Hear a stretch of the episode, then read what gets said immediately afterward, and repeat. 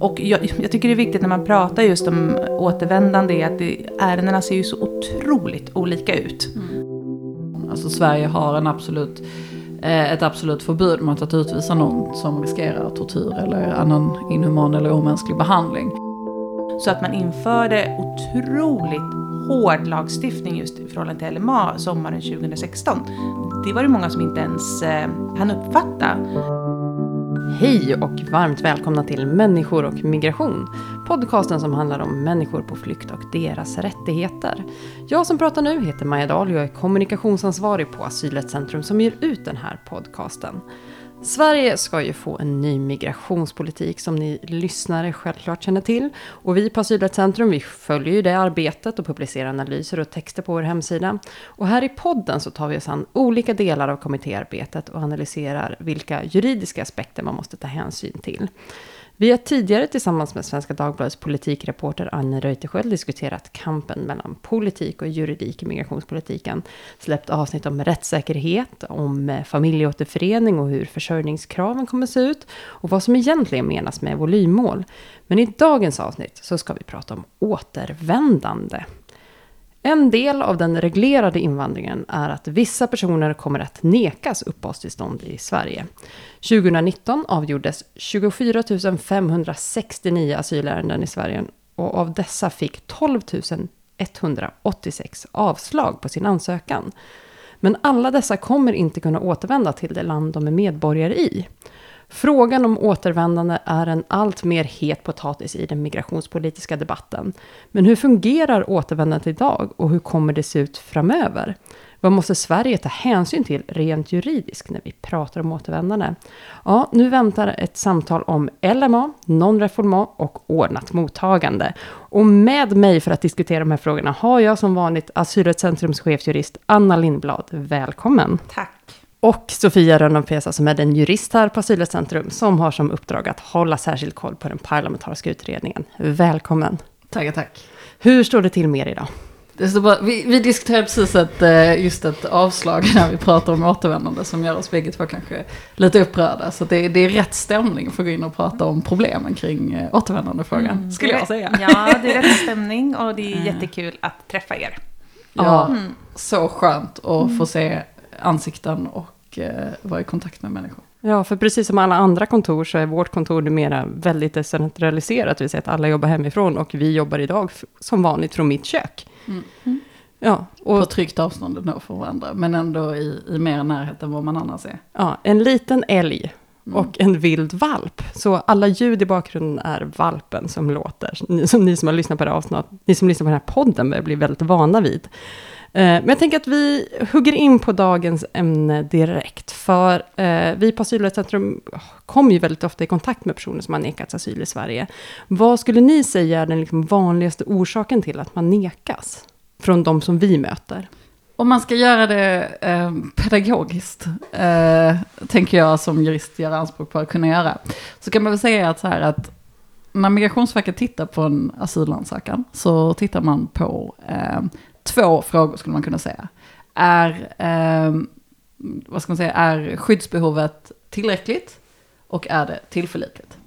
Och det första man tittar på då är egentligen, är det tillräckligt? Och vad det betyder är så här, är att det personen påstår sig ha hänt, är det tillräckligt för att de ska beviljas asyl?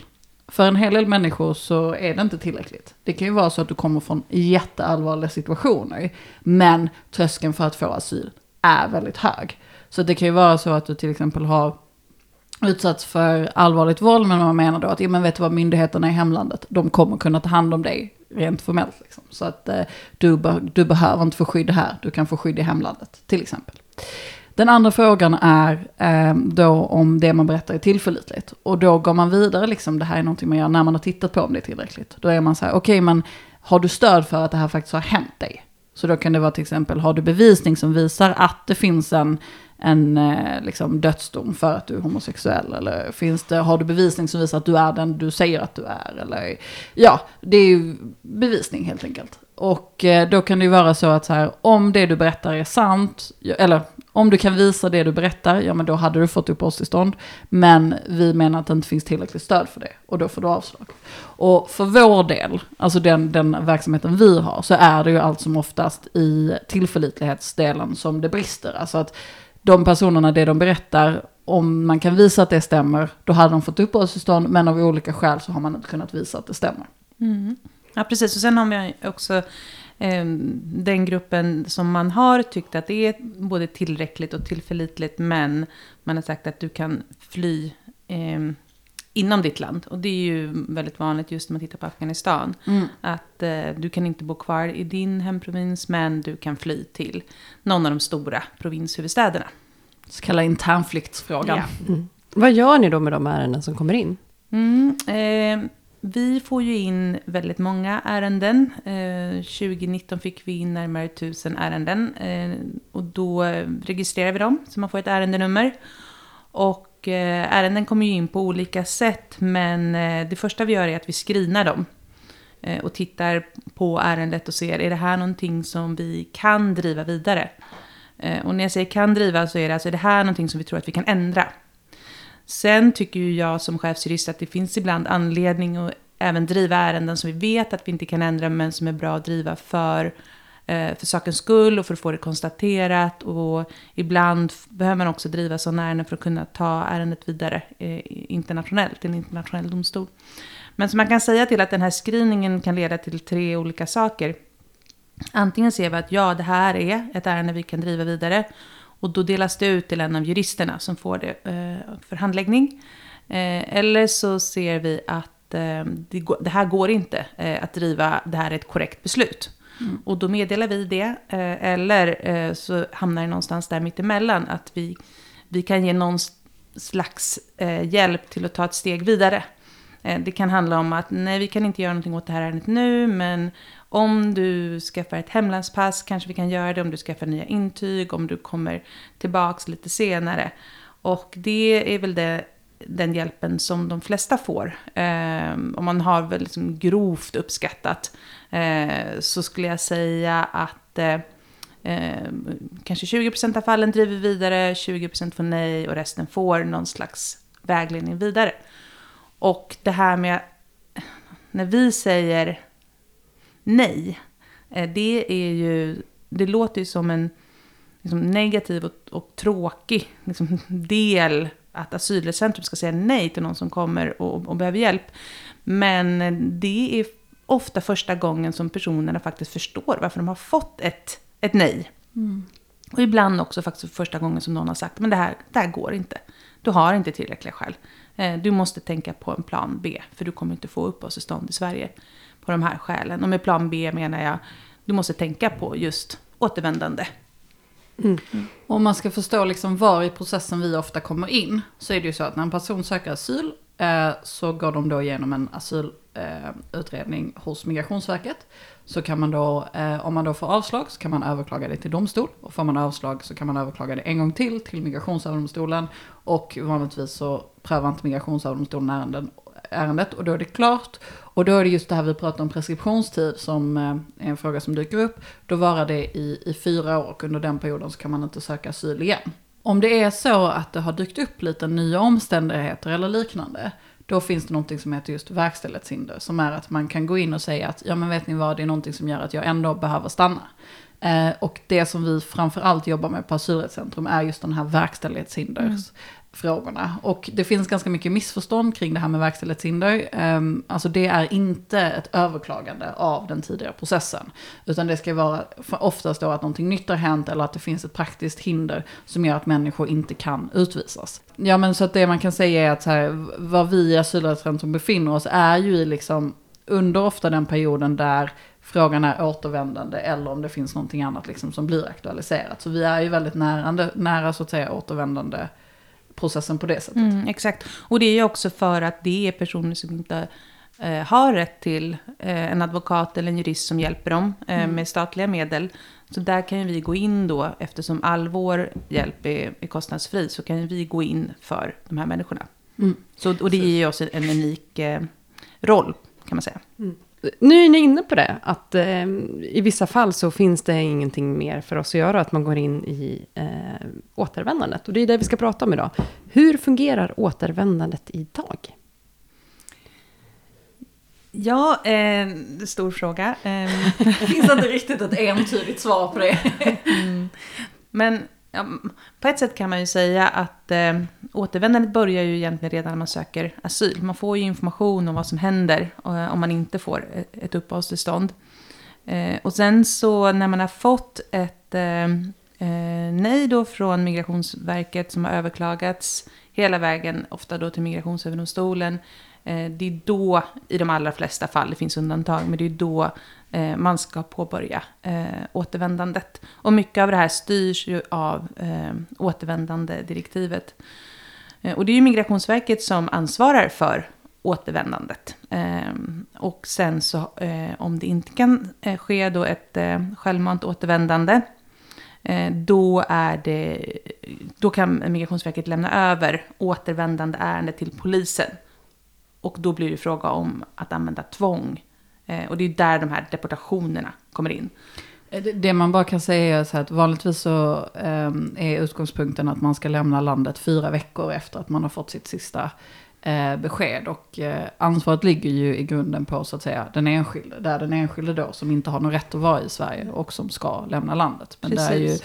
själva ärendet ligger hos Migrationsverket. Ja, Mm. och det har ju skett en betydlig uppstramning just i och med återvändandedirektivet.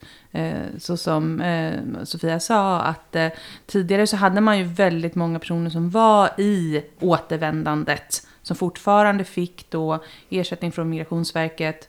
Ehm, och, och så kunde det se ut under, under, under flera år. Men både då återvändandedirektivet och svensk lagstiftning har stramat upp det här betydligt. Så idag är det ju så då för vuxna människor eh, som inte har barn eh, så förlorar man oftast då all rätt till eh, ersättning eh, några veckor efter att, att man har fått sitt eh, sista avslag då och även då rätt till boende. Det här var eh, förändringar som infördes 2016.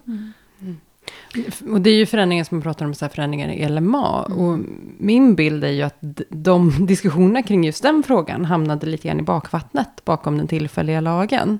Ja, precis så. För det, det pågick ju så mycket 2016. Det var ju ja, precis hela den tillfälliga lagen och det som kom efter eh, inströmningen 2014 och, och 2015.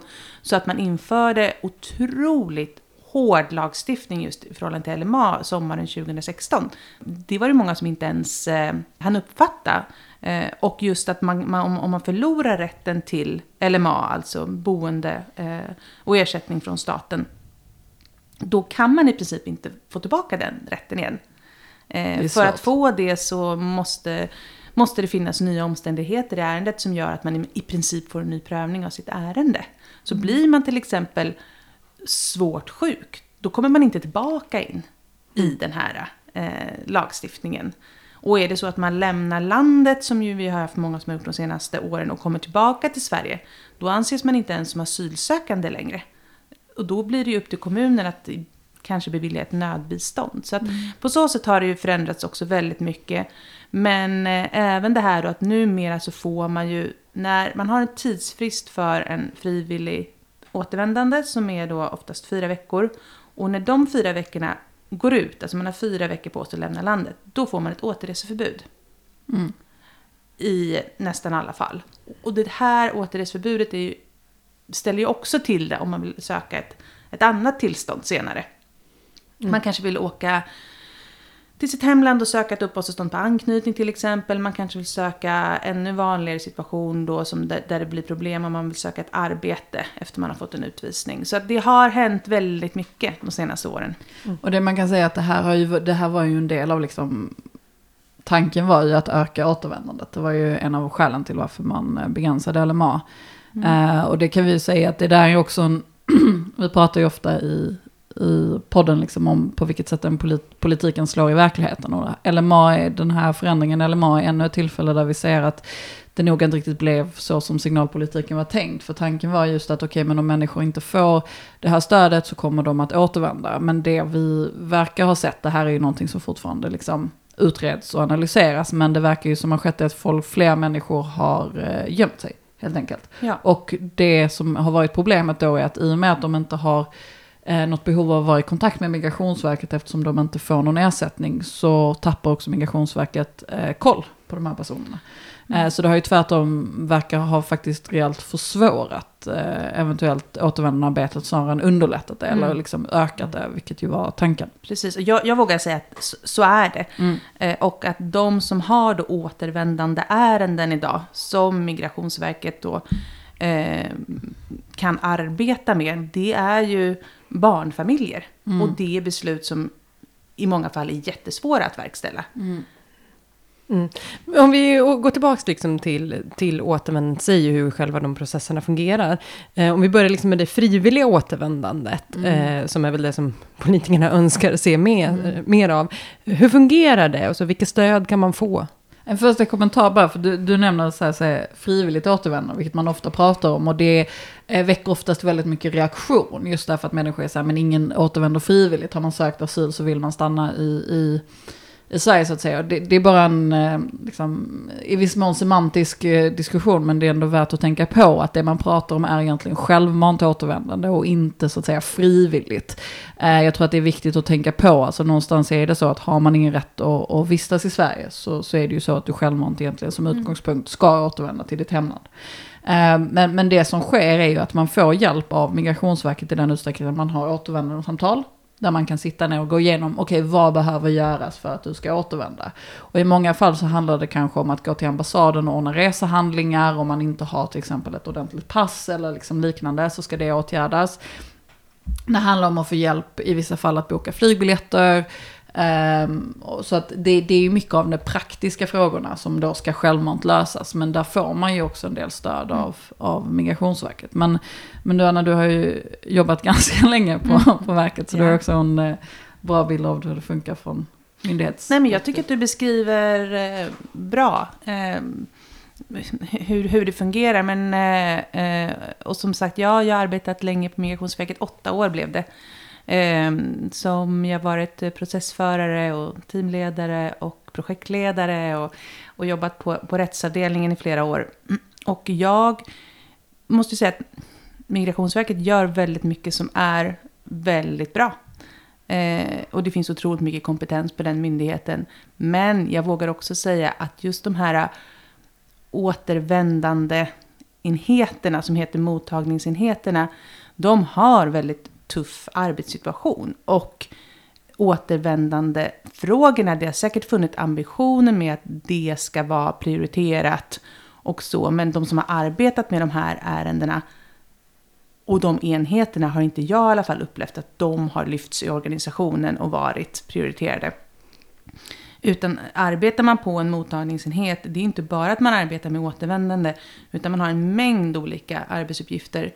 Man har ju ansvar för boende och bidrag och de här äh, ålderssamtalen, alltså när en person eh, har eh, registrerats med en, eh, som barn, men registreras om som vuxen. Det är också de här enheternas ansvar och så vidare. och så vidare. Så att det är, eh, skulle jag säga, ganska, eller det är tuffa, eh, tuffa arbetssituationer för dem och, och, och väldigt många olika uppdrag.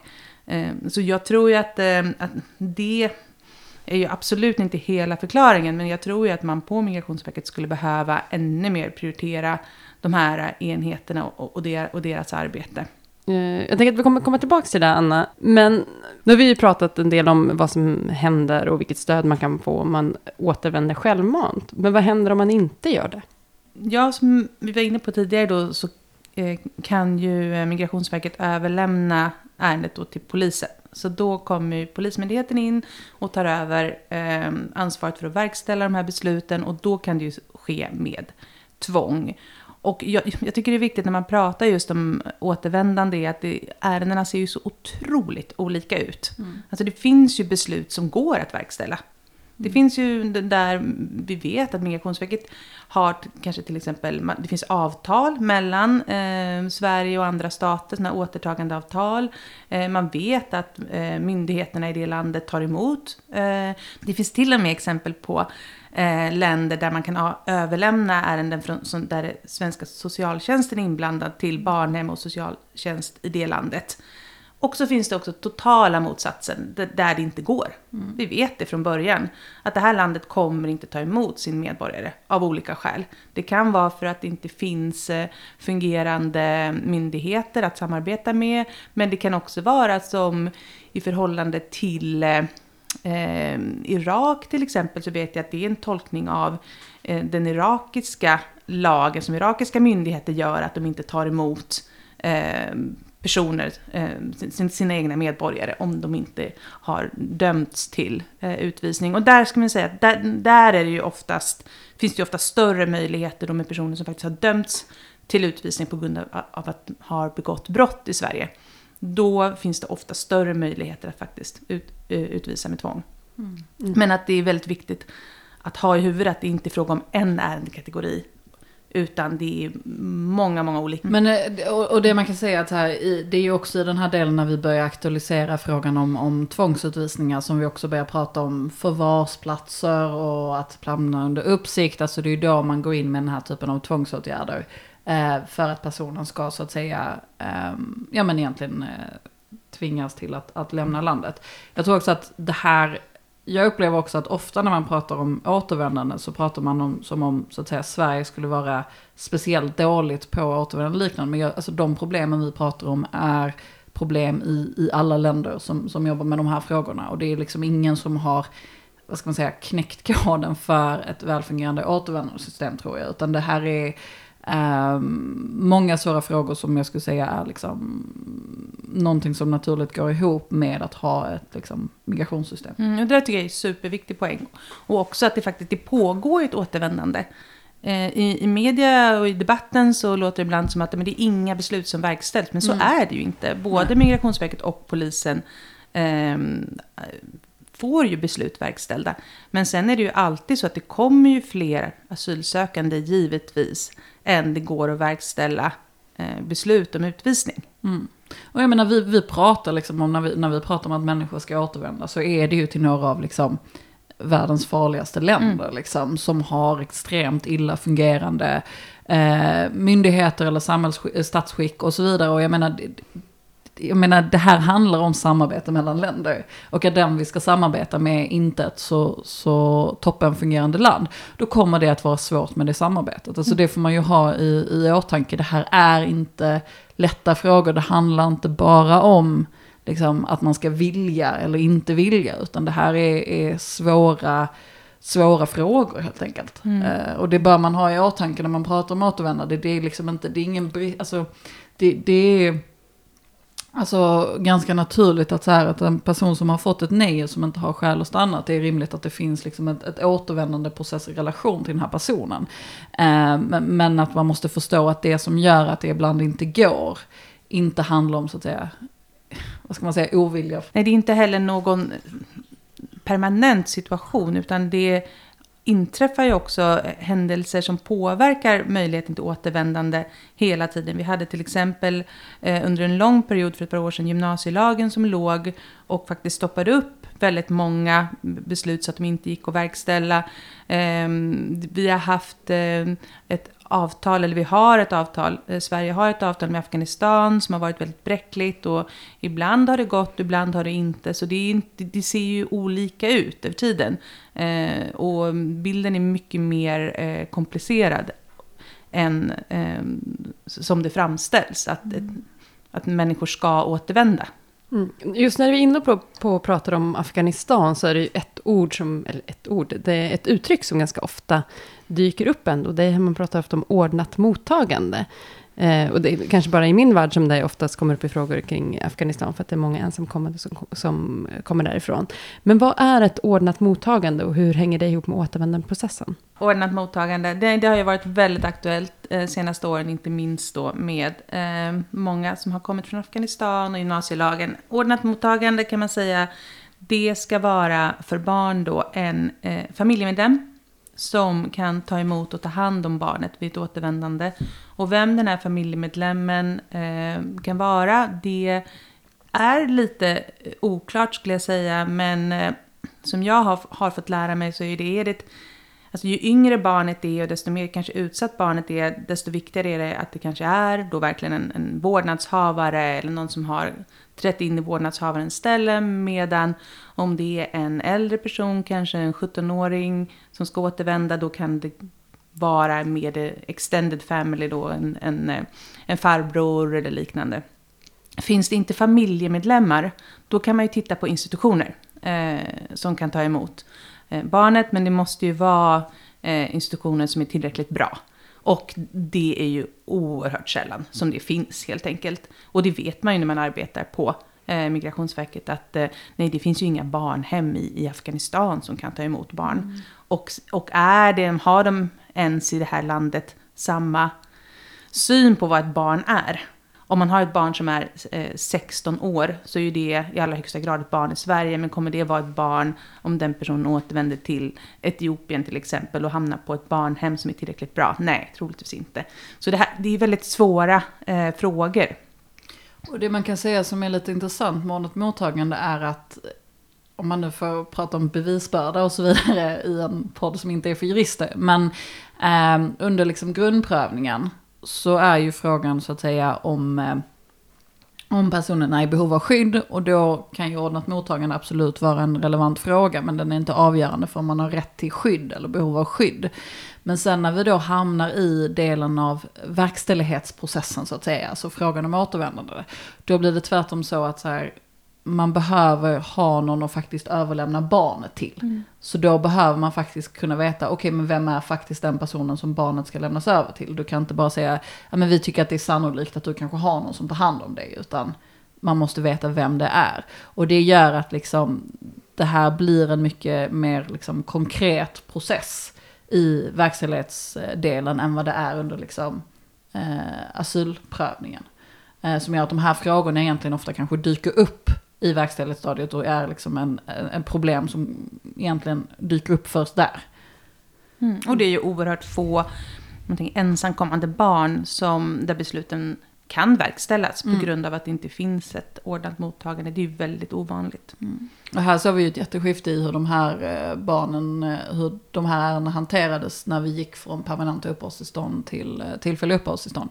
Um, som är väl också en av de anledningar till att den här frågan har blivit så omdiskuterad. Därför att tidigare så om du fick ett uppehållstillstånd um, uh, till följd av att du inte kunde utvisas till exempel så blev ju det ett uh, permanent uppehållstillstånd i, mm. i, en del av de här fallen. Medan när vi sen gick över till tillfälliga uppehållstillstånd då blev det ju egentligen så att du fick antingen liksom, ja men uppskjuten verkställighet eller att du fick ett uppehållstillstånd som varade liksom tills att du blev 18. Och därefter så fanns det ju inte behovet av att ordna ordnat mottagande eh, rent formellt. Och då kunde man då utvisa personen. Eh, vilket har lett till den här situationen att barn egentligen känner en rädsla inför sin 18-årsdag. Och att mm. eh, barn då eh, inser att de är skyddade tills de fyller 18. Vilket ju har skapat ganska tuffa situationer. Eh, men det har ju också varit en, en, liksom, en del av verkställighetsarbetet någonstans.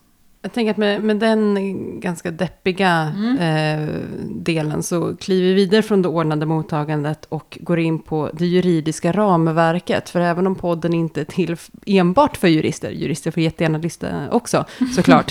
eh, men så, så, måste vi ändå kliva in i det juridiska ramverket som vi har att, att rätta oss efter.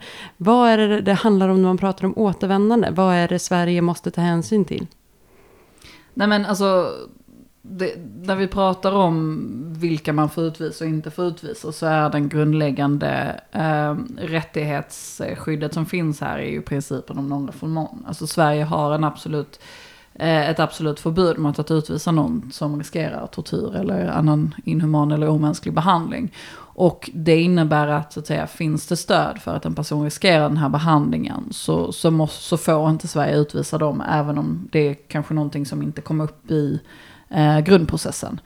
Um, det här är ju till exempel, många av de ärenden vi har är ju att det finns vissa typer av skyddsbehov um, som inte dyker upp förrän kanske ibland efter, um, efter grundprövningen. Och till exempel så har vi personer som inte har en, en accepterad sexuell läggning i hemlandet som har extremt svårt att när de sitter med myndighetspersoner i liksom grundprocessen att så att säga kanske känna sig bekväma att klara av att överhuvudtaget prata om de här frågorna eller liksom eh, våga berätta att de faktiskt har den här sexuella läggningen. Och, och, det är ju någonting som vi ser att det där kommer ibland upp först när processen är klar. De inser att de riskerar att återvända och de förstår att det här faktiskt kan vara ett skäl till, till att få mm. stanna.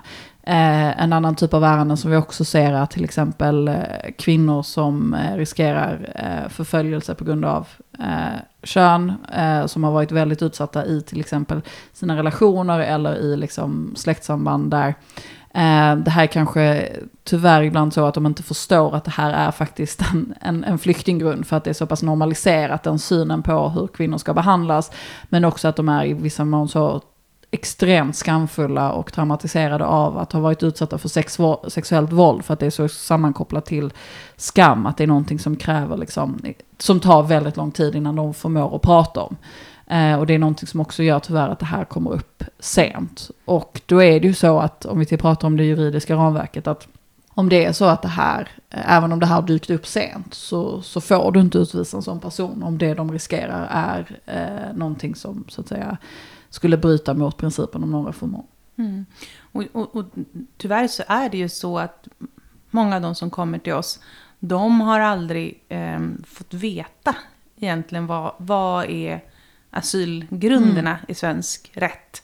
Eller så har de fått veta det men inte, har inte kunnat ta sig till informationen Ehm, just där. Men att de kanske inte vet att mina privata skäl som bara rör mig kan faktiskt göra att jag har rätt till asyl i Sverige. Mm. Ja, men och det, det ska man ju komma ihåg just att så här, om du flyr från ett land där det är extremt normaliserat, till exempel som jag nämnde innan, att så här, kvinnor är liksom andra klassens medborgare, man behandlar kvinnor på ett visst sätt och att det är så normaliserat inom, inom familjen och sanktionerat av liksom, myndigheter någonstans. Att, eh, eh Eh, då, då är det väldigt svårt att veta att det där är tillräckligt för att bedömas ha skydd i ett annat land. Um, så, men och det där, alltså från mitt perspektiv som, som tidigare jobbade som på advokatbyrå, men, men även nu när man är ombud så är ju en väldigt viktig del av liksom hur man tar sig an en klient, att berätta om reglerna. Och det här är ju igen, vi, vi pratar ju oftast om så här vikten av ett bra offentligt biträde, eller vikten av ett bra liksom, representation. Och det är ju, en del av det är ju att förklara för den asylsökande vad det är de har att röra sig med, vilka regler det är och förstå vad det är de bör berätta. Mm. Och det är ju verkligen inte i alla fall, alltså jag menar vi har ju tillfällen där vi hör att eh, till exempel offentliga biträden inte har träffat en asylsökande mm. innan asylutredningen eller sådär. Och i, i sådana fall så har ju eh, den asylsökande ingen förståelse för vad som är viktigt ur deras berättelse och berätta eller inte. Um, vilket ju såklart, alltså så här, det är ju det är ju ett enhetligt system och allting hör ihop och kvaliteten på asylutredningen påverkar återvändandearbetet. I att det som inte har kommit fram i asylutredningen påverkar möjligheten att verkställa någon och liknande, eller ja, verkställa ett beslut.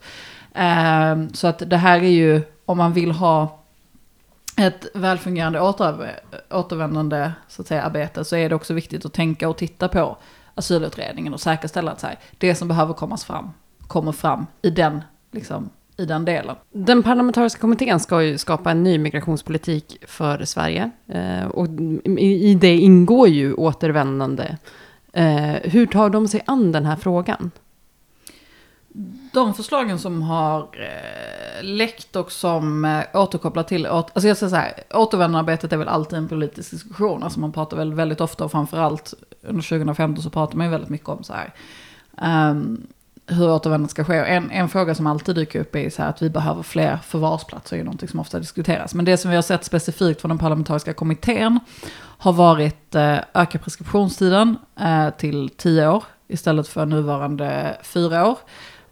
Um, och det innebär alltså att du inte kommer söka asyl igen, kunna söka asyl igen förrän det har gått tio år. Um, och den andra, um, det andra förslaget som, som har lyfts som kopplas till återvändandearbetet är att introducera fotboja som en typ av åtgärd som kan vidtas när personer då inte frivilligt har lämnat landet. Eller självmant, nu ska jag säga rätt där. Um, så det är väl de två förslag vi ser. Uh, Anna, du har väl reflekterat lite kring den här preskriptionstidsfrågan? Ehm, uh, ja, precis. Nu, nu återvänder jag igen till när jag arbetade på Eh, Migrationsverket, för då arbetade jag väldigt mycket med just de här eh, ärendena om verkställighetshinder, eh, som ju har en hantering i, i en jourverksamhet hos Migrationsverket. Och det är en väldigt stor hantering. Det var ju inte tänkt så med den här utlänningslagen som vi hade före tillfälliga lagen, att eh, det här skulle vara sådana volymer av då ärenden om verkställighetshinder.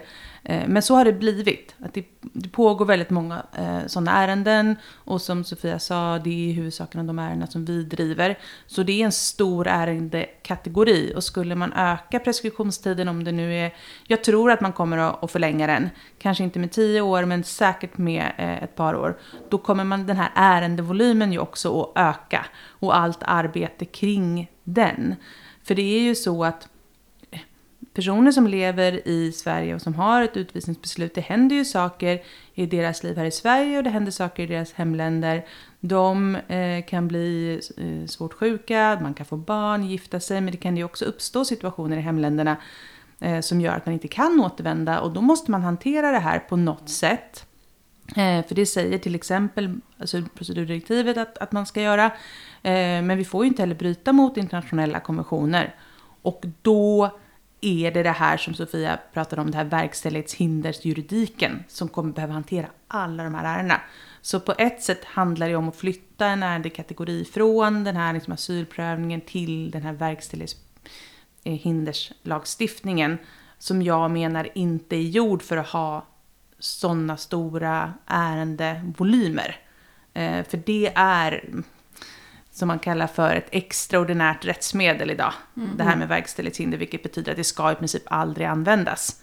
Eh, men så, redan så är det inte idag och det kommer ju bli ännu mer så. Så är det så att man överväger att förlänga preskriptionstiden så menar jag att då måste man också se över det här tolfte kapitlet i utlänningslagen då, där det finns de här reglerna om verkställighetshinder. Eh, och en jätteviktig sak där är ju att eh, om man har ett utvisningsbeslut Eh, och så eh, uppstår en situation som inte är kopplad till behovet av skydd utan kan vara till exempel att man blir svårt sjuk eller att man ja, har fått ett barn i Sverige eller liknande. Då kan man ansöka om, om, eller anmäla verkställighetshinder och får man nej då så kan inte det beslutet överklagas. Däremot kan man ansöka hur många gånger som helst.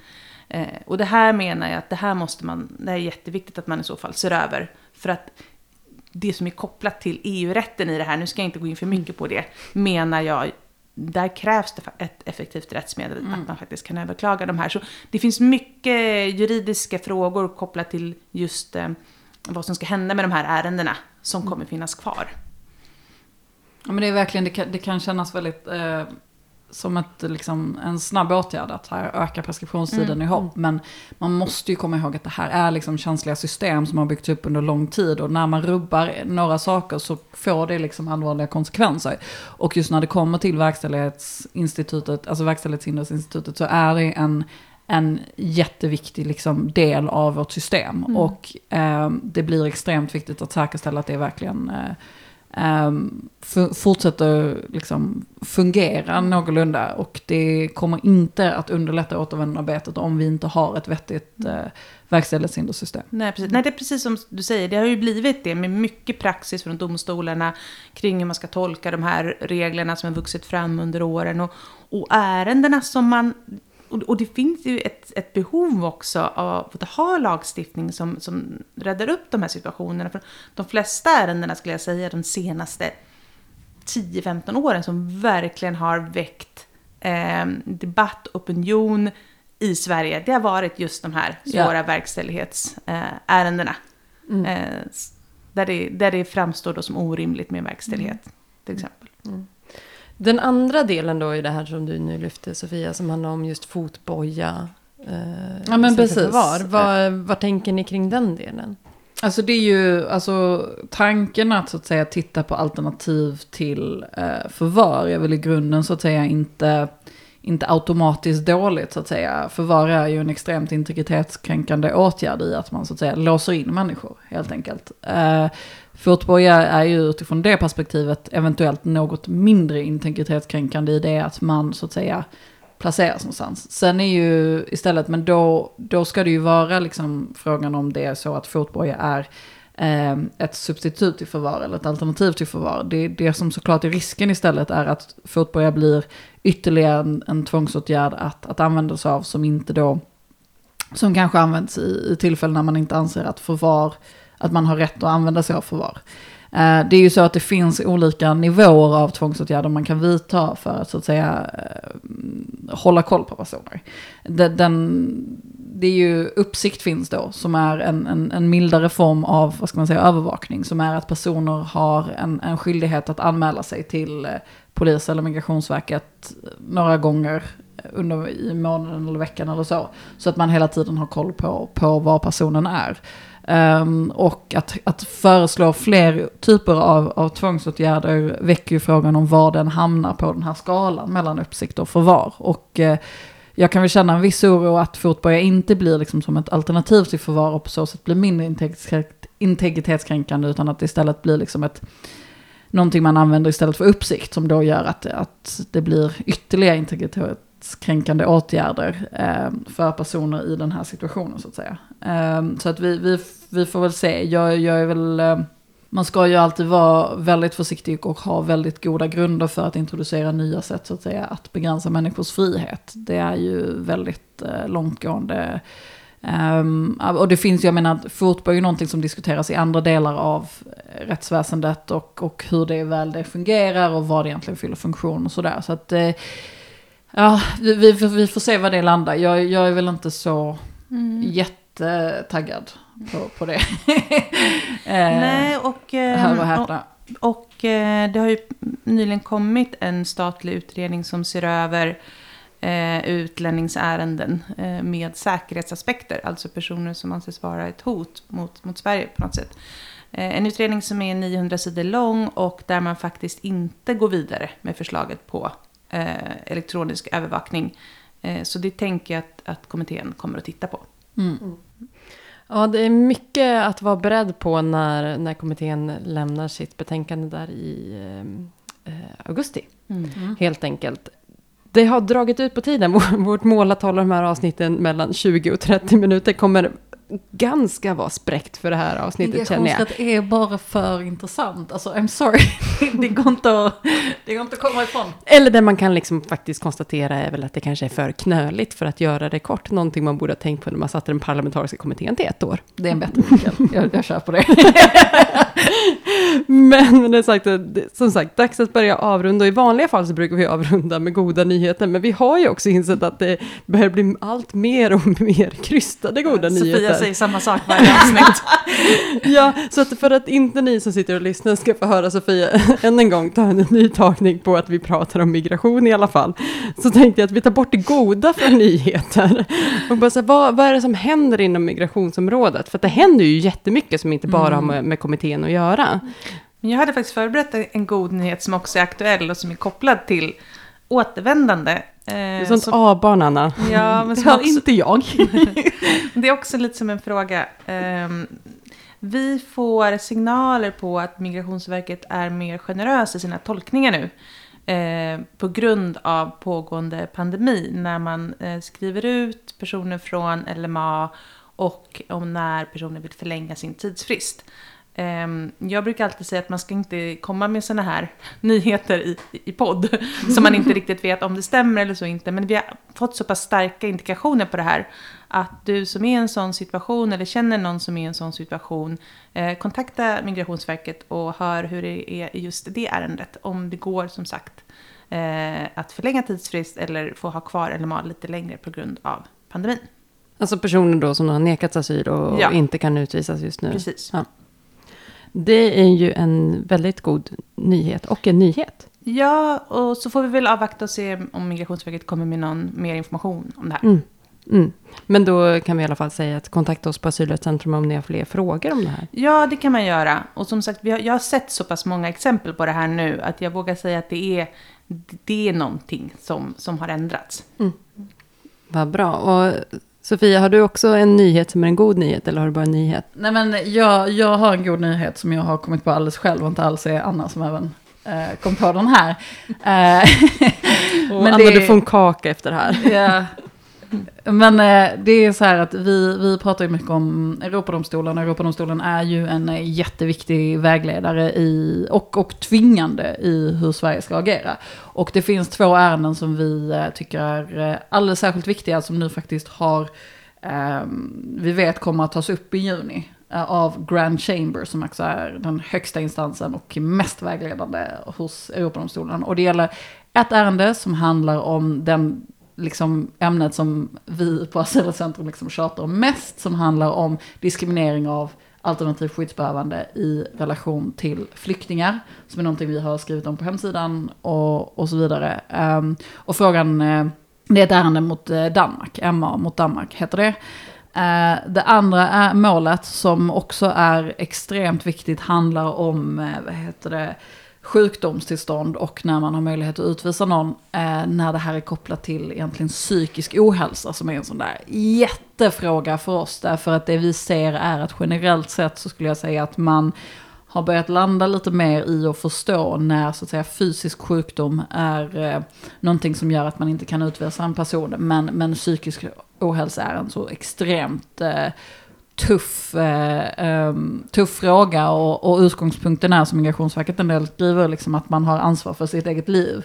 Vilket ju är en syn på suicidrisk som kanske inte alltid är förankrad i, i eh, eh, amen, psykiatrin.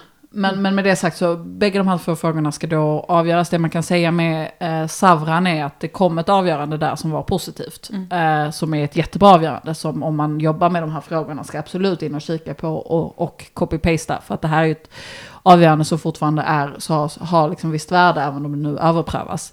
Eh, det andra har vi inte ännu ett eh, något, någon tydlig indikation om, även om jag tycker att argumentationen är väldigt stark och jag har mm. svårt att säga att det egentligen inte är diskriminering. Men, men det här är eh, superintressant och vi, vi kommer att uppdatera er när det väl kommer någonting, mm. för det här följer vi benhårt. Mm. Ja, det är så. Det händer alltid så mycket under sommaren mm. i vår.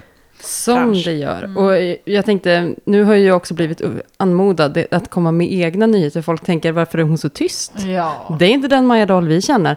eh, och eh, nu tänkte jag, om just Sofia brukar stretcha vad som innebär en god, så kommer jag nu stretcha på vad som innebär en nyhet. Snyggt. Jajebus. Eh, för att vi gav ju för ungefär en månad sedan ut rapporten Öppna portar och stängda gränser.